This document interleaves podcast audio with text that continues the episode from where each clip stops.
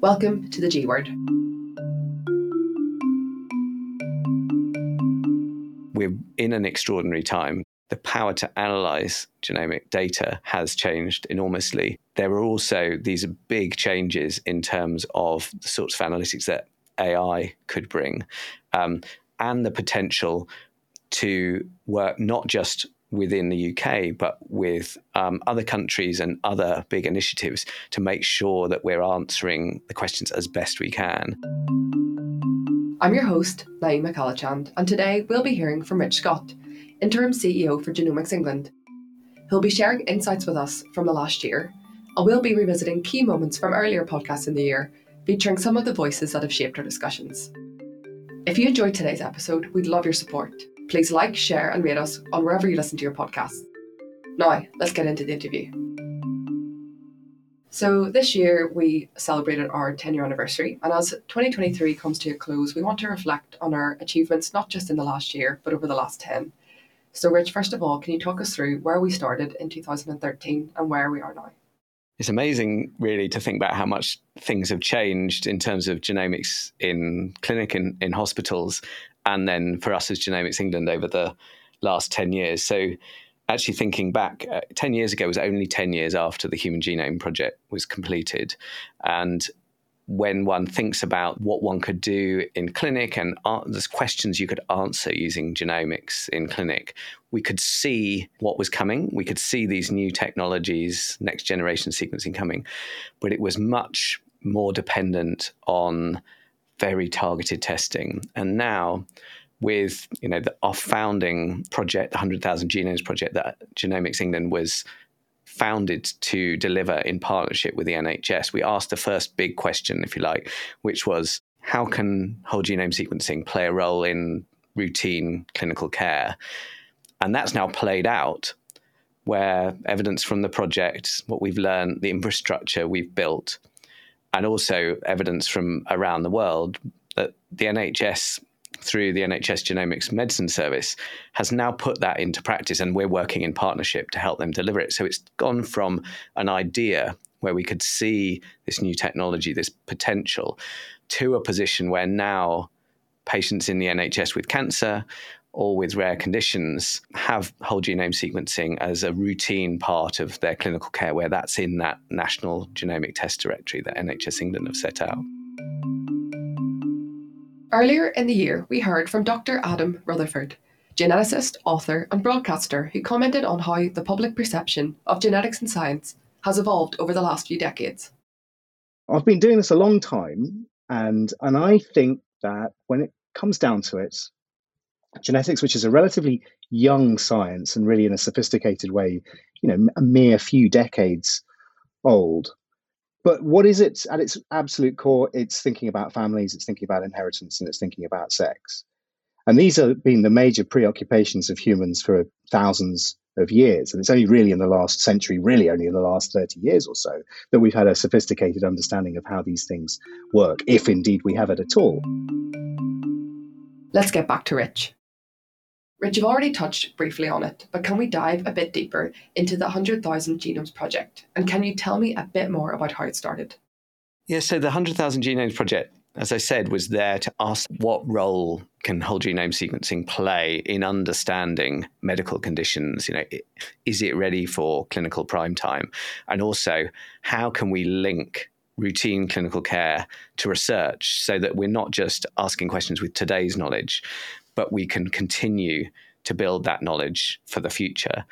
So the 100,000 Genomes Project was driven by that idea that people realizing, the government realizing, and the NHS forming a partnership with us, Genomics England, to explore that question in real depth. And it's not just about the clinical aspects and the scientific questions. It's also been working with participants and the public to understand how we could do that. And through the 100,000 Genomes Project, we worked particularly with patients in, with cancer and rare conditions to see how we could help make diagnoses and, and improve care, and also, with their consent, make their data available in our secure, trusted research environments so that researchers could continue to look for answers that we couldn't answer today. And we continue to do that work for those participants now. Next, we're going to hear from an interview with Dr. Jack Bartram, a consultant paediatric haematologist at Great Ormond Street Hospital for Children. He spoke about the significance and impact of integrating genomics into routine clinical care in diagnosing cancer in children. You know, if I look back, if I reflect on the on the last three years, you know, we can probably accurately say, you know, at least a quarter of patients, it's given us additional information, which is either aided in diagnosis or, like uh, I'd said, help risk stratify a patient or potentially reveal a, a target for a therapy that we didn't know of before. And what this has led to, and what we've seen over the last three years or so, is that we have actually changed management of patients based on this. So definitely, we've got examples where you know you can clarify the diagnosis. We've changed the risk category, or we've identified, for example, an unexpected cancer predisposition in a family, which has then led on to screening for the family, which can then give the family the you know the knowledge that you know to try and do things to either modify the risk of cancer in the family or at least screen for it so they can detect things early to prevent things presenting too late. Okay, now let's talk a little bit about some of the initiatives at Genomics England. Can we talk about how they've progressed and what they might look like in the future? Yeah, so I mean, we really are on a journey, both as an organisation, but with all of those partners that we work with across the ecosystem. And one of the great things I think about genomics and genomics in the UK is that the ecosystem that we're in and the strong partnerships that we can form to ask these really big questions. So, if you like, when we formed as an organization, we had the questions that we were asking around diagnostic use of whole genome sequencing in the 100,000 Genomes Project. And if you like, in our second chapter, as we've moved on to support the NHS in delivery of live clinical care, we also have been thinking about the other big questions that we need to address. And those have played out. We've been really fortunate to gain the funding and to work in partnership with the NHS and others on these big questions. So, firstly, our newborn genomes program, secondly, our diverse data program, and then our cancer 2.0 initiative. And each of them has big questions behind them so that we're saying, you know, where could genomics better support healthcare and move forward and improve care for everyone. Our vision at Genomics England is a world where everyone can benefit from genomic healthcare. And each of them is pushing those boundaries, asking those questions in different ways. For the newborns program, it's the big question is should every newborn baby be offered whole genome sequencing, driven particularly by that potential to identify more treatable, severe genetic conditions at birth? And if so, how should we do that? Again, developing evidence in the round really broadly across the clinical and scientific aspects, but also engaging and understanding public attitudes, how we might do that, and really understanding how that might impact on a healthcare system, how it might be delivered in uh, clinical care. For the Diverse Data Initiative, we recognize the challenges historically that there have been because of the inequity in terms of the communities who were engaged, who've been engaged with and included in genomic research. And the Diverse Data Initiative aims to both understand where we are today, but also to make sure, for example, the National Genomic Research Library is at least representative of the UK population so that we can work towards again that that word that's in our vision, everyone, a world where everyone can benefit from genomic healthcare. And in the Cancer 2.0 initiative, we've been exploring two really promising areas in terms of cancer genomics. Firstly, exploring different sequencing technologies, and um, in this case, partnering um, with the NHS to work on the Oxford Nanopore technology, which we think is really promising in terms of use in diagnostics to speed up and better uh, diagnose and treat cancers.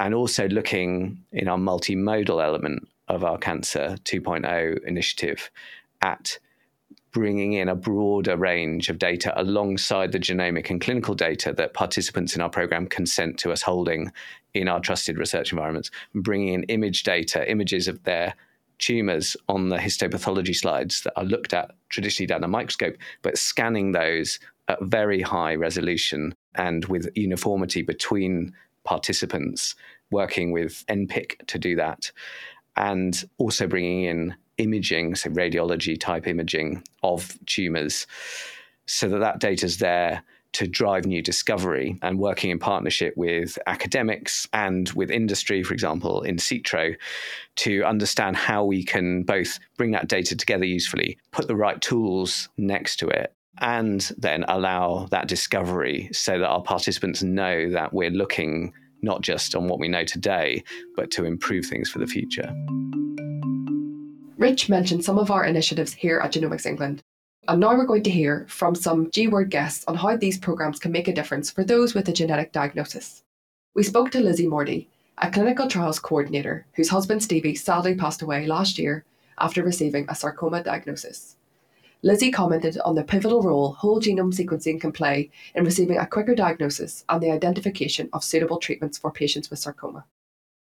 Personally, I would, I would hope for quicker diagnosis, and I know that's super hard to do. And I think, as we've discussed before on this call, it's such a rare thing and it kind of often doesn't fit the standard clinical pathway. And that, that's one of the reasons why it's so frustrating. So, anything that we can do on that front, I think would be hugely valuable to anyone experiencing a journey like what me and Stevie went through. And yeah, advances like genome sequencing are really amazing and in supporting that. Yeah, as I mentioned as well, any information about types of treatment, you know, the diagnosis is important, but then the other aspect of getting a diagnosis and a specific diagnosis is understanding what's most likely to help. Next, we're going to hear from David Bick, who is the principal clinician from the Newborn Genomes Programme at Genomics England. He spoke about the Generation study, which is being delivered in partnership with the NHS. I'm doing this because I imagine a day when all over the world we will find and treat children before they get ill. This is one of the most wonderful programs to be involved with because I can see that future. I want there to be a healthcare system. I really want to help children stay healthy and really live their best lives. That's what's so ex- exciting for me. Now, let's get back to the interview with Rich. You mentioned a lot of partnerships there, and also one important one is with the NHS. Um, as you know, the NHS also celebrated its 75th anniversary this year, as well as our 10th anniversary. And I wondered if you could tell me a bit more about that relationship between Genomics England and the NHS and how we're working together.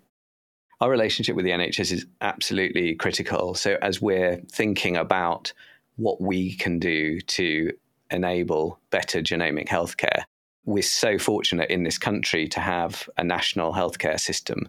And for us and for our work at Genomics England, it's absolutely critical to, to work hand in hand with NHS England, both in supporting their live uh, clinical services. So we enable uh, their national whole genome sequencing service through the Genomic Medicine Service. And also as we work through all of our um, patient facing research. So as we did for the 100,000 Genomes Project, as we are for our Newborn Genomes Program, and so forth, co designing these programs so that the evidence that we're able to generate is relevant in the UK for the, our healthcare system, but also that national scale is just so extraordinarily powerful.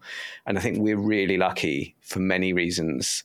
The UK genomics ecosystem, its richness, the investment that has come from government and from the NHS in genomics and the recognition of its importance, and from funders. And then that ability to ask questions at national scale. And when you look internationally, I think that's the piece that people are often most jealous of in terms of the power of the questions that we can ask together with the NHS so that we can do exactly what we want to do, which is transform care so that it's better in the future. Rich highlighted the importance of our relationship with the NHS in transforming patient care. Louise Fish, CEO of Genetic Alliance UK, commented on the importance of joined up care following diagnosis to support them throughout their lives. So there's yes. a lot more we need to do to work with the NHS to make sure that the care from the health service is joined up and coordinated for people. And then beyond that, how does that coordination reach out to education, to housing, to benefits, to social care? The bit that almost should be simplest is if the NHS has someone who understands your child's condition, it should be possible for their, their school to be in touch and to find out how that condition is going to affect them and what support the school might need to put in place through an education and health and care plan. But those links out to the other services aren't there either. So for us, there's a lot of work to do that's not just around the diagnosis, but is about ensuring that lifelong care and support is delivered in a coordinated way. And as more people are getting genetic diagnosis um, through this amazing kind of clinical advances, how do we make sure there's also investment into the clinical services that are going to support people throughout their lives?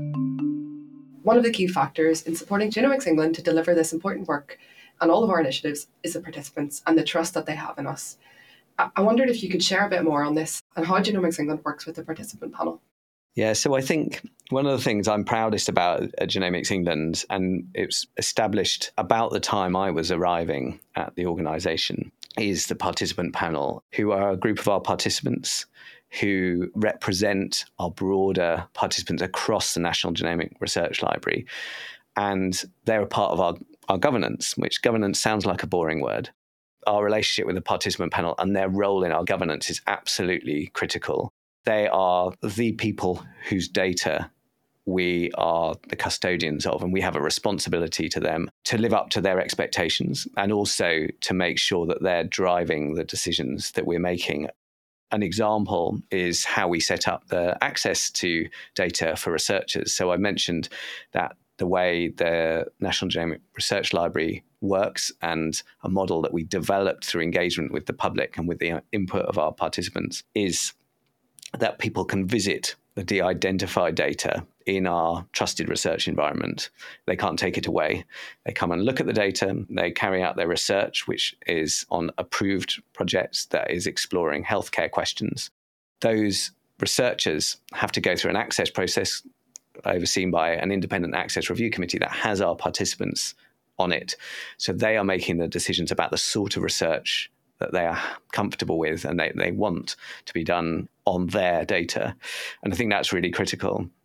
It's also been a real pleasure to work with our participants as we design future programs, either on, for example, finding further answers or looking for better treatments for people who are already in the National Genomic Research Library, already are participants, or to help us design future programs, for example, our newborn genomes program, our participants as well as engagement with potential future participants and the public more broadly, been absolutely critical in guiding us on how we do that. It's a team sport, what we're doing in many different ways. That's with our broader ecosystem, it's with our participants. And that means this isn't about some people going away and sort of thinking up what sounds like the right program and using all of their knowledge and expertise and producing something which is set in stone. This is about dialogue and engagement and using that to shape, understand the right way of us approaching the questions we are and responding to what we hear. And our participant panel are absolutely critical in that. And maybe it would be good now to discuss a bit about the new challenges that we're currently facing, such as AI and issues with data sharing and data protection. Can you comment a bit on that? Yeah, so genomics is a fast moving area. Um, we're really proud of the impact that we've had already, but we also recognize that at the moment we can only use genomics in a, a particular number of clinical situations. And even within those, we can only help a certain proportion of patients. And what our participants say to us is that we need to be restless, if you like, and not accept where we are today.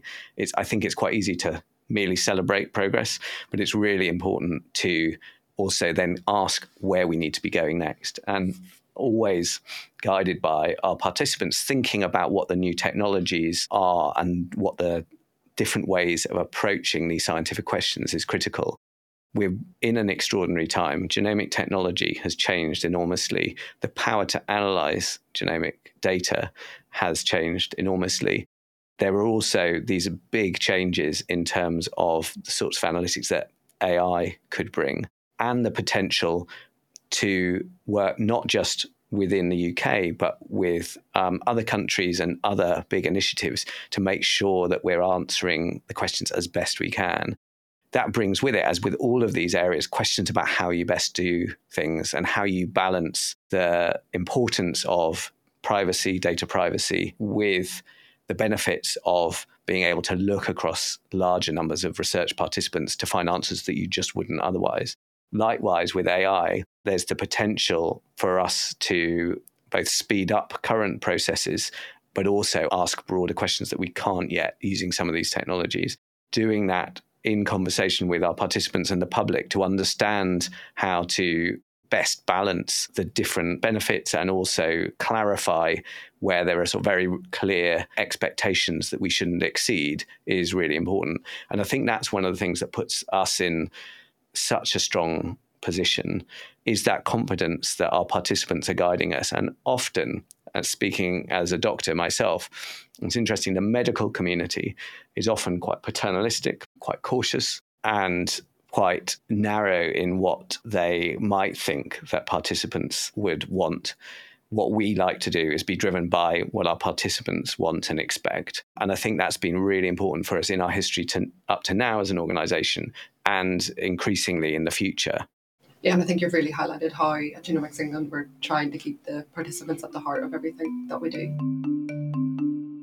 Dr. Nicola Byrne, the National Data Guardian for Health and Adult Social Care in England, spoke about challenges with sharing health data and the importance of transparency and accountability in how data is used to support better outcomes from health and care services.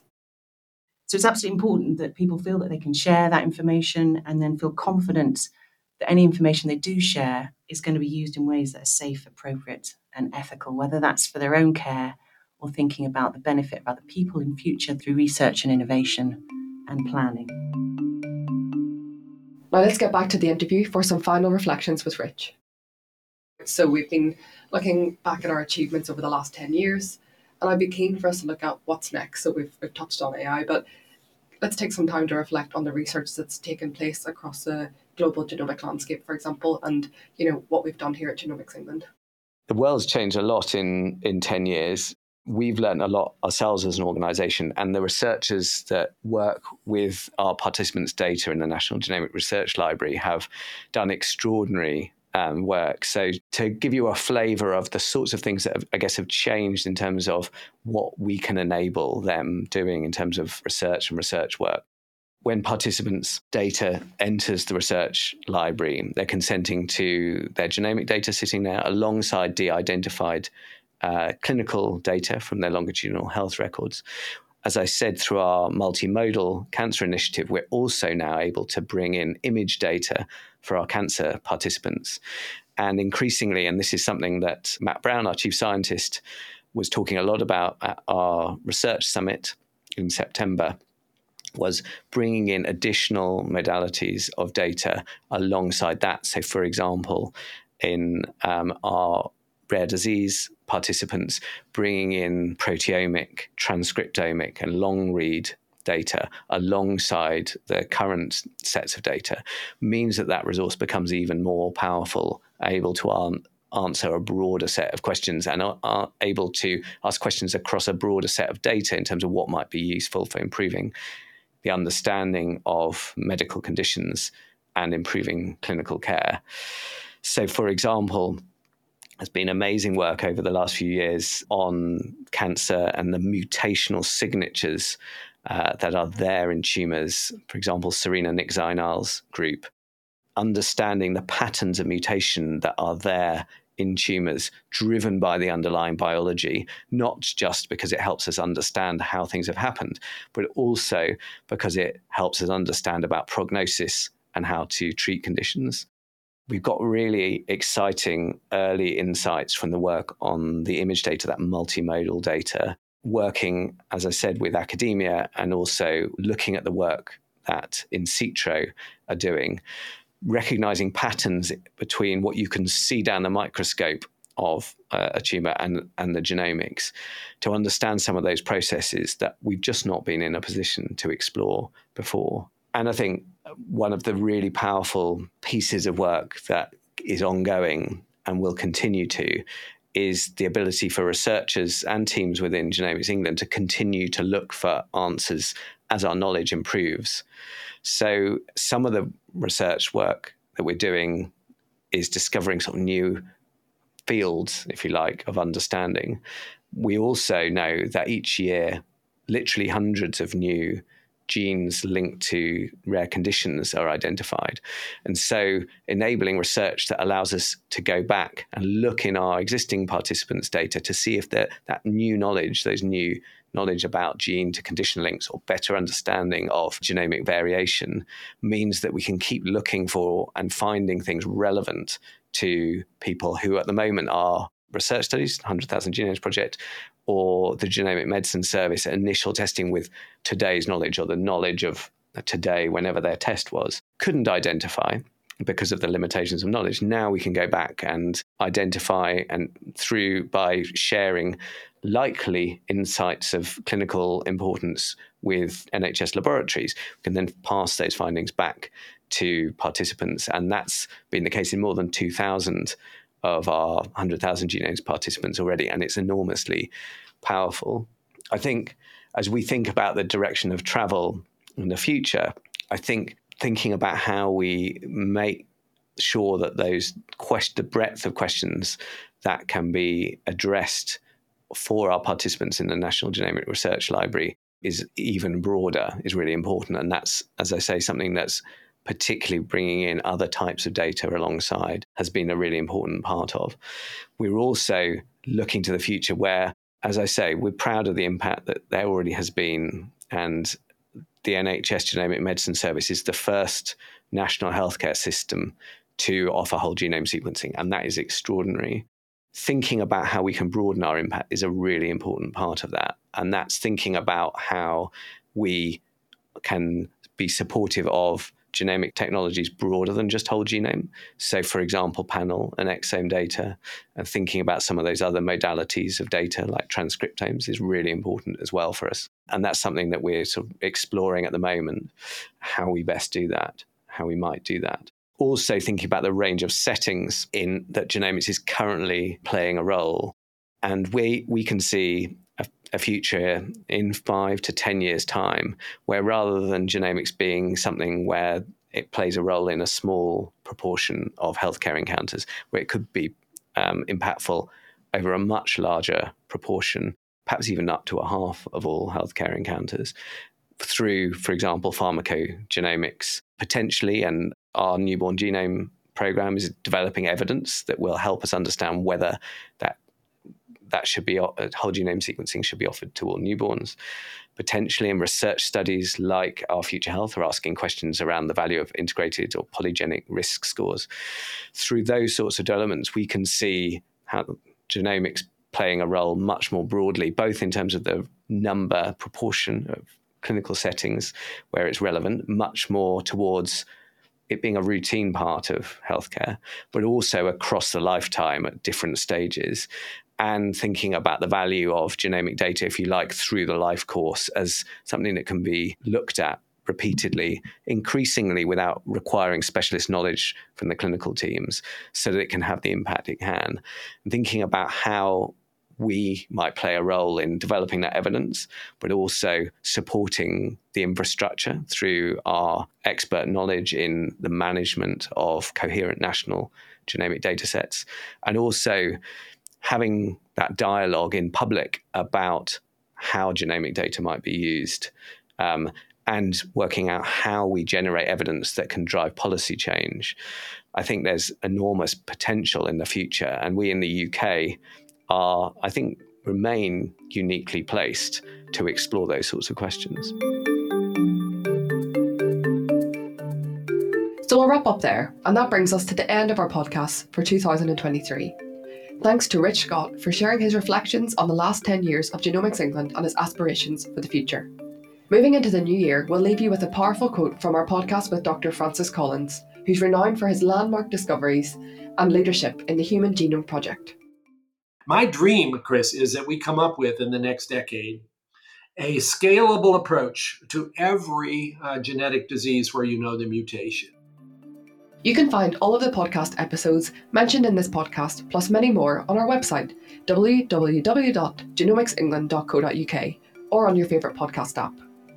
We look forward to bringing you some new episodes with more exciting guests in the new year, but do get in touch if you have any topics you'd like us to cover. I've been your host, Naimah Callachand, and this episode was edited by Mark Kendrick at Ventoux Digital. Thank you for listening.